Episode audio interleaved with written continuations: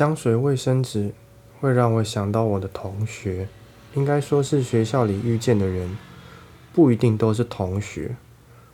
而我有一个记忆，那个记忆里中，我一句话都没说。有两个女生，她们都热爱出国。其中一个女生说了，她包包里有一个香港带回来的香水、卫生纸。另外一个女生显然是知道她说的是什么牌子。也拿出了他包包中的那个，看起来像是国道休息站厕所外面投币的那种卫生纸，那种很轻便的包装，小小的长方形。而他们还互相比较包包里面卫生纸味道的差别。我这个是薄荷的，我的放太久了，味道很淡。你需要再跟我说，我下次回来可以帮你带啊。我闻闻看，我们两包的味道不太一样。我没说的是。那些轻松愉快的话语都让我联想死亡。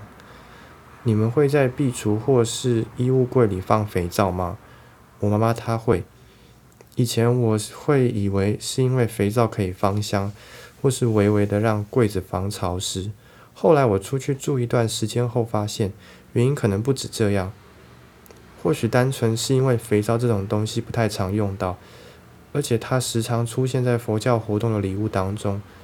又当这种不怎么重要的小事情堆积在他的小桌子上时，最好的利用方法就是让他们一直待在衣柜里。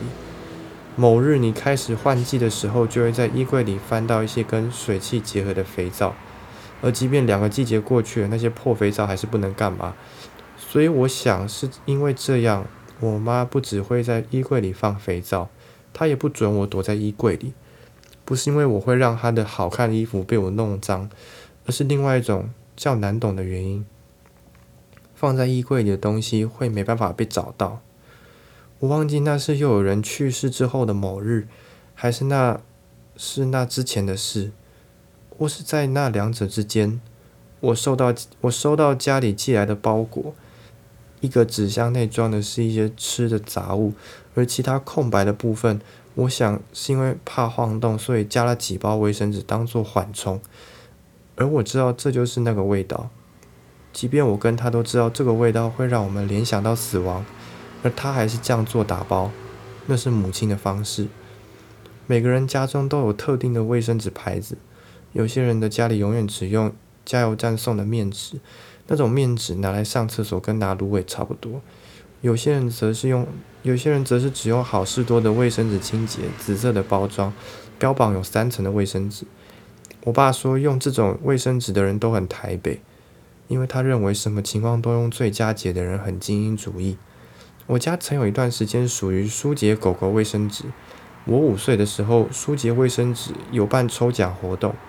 我记得我会把两层舒洁卫生纸分成两张薄纸。我把蓝色狗狗的那张好好的收好，放在我的房间。而那之后，我从来没有，我从没有，从来没有获得任何奖项。但我养成了把东西分成两半的习惯，不止卫生纸，还有别人抽完的烟蒂、葵瓜子等等，原本就有组合性质的东西。我买完一个东西，我最常立刻丢掉他们的外包装，例如家庭号的任何产品，外面很容易有一层塑胶膜。如果那是一个完整的东西，我会无从下手。而就只有那么一个月，三十三个白天和三十二个夜晚。我的生活充满了可丽舒的香水、卫生纸，也是在第二、第三十三个白天，那时我明白，不是香水味很刺鼻，让人不舒服，是因为香水味想要掩盖那个味道，那个味道代表它渐渐不属于我们能理解的范围。死亡从家庭组成的之前，已经在血液里蔓延，他会知道那个味道是他的母亲，在他成为母亲的那一刻交付。他的手上的某种鬼魅。每当有些坏事发生的前几天，或者可以是前几个月，那些人身上都会有这种味道。他们后来都会知道那些味道是什么，所以会改用香水、卫生纸，好让人们忘记。这都让人联想死亡。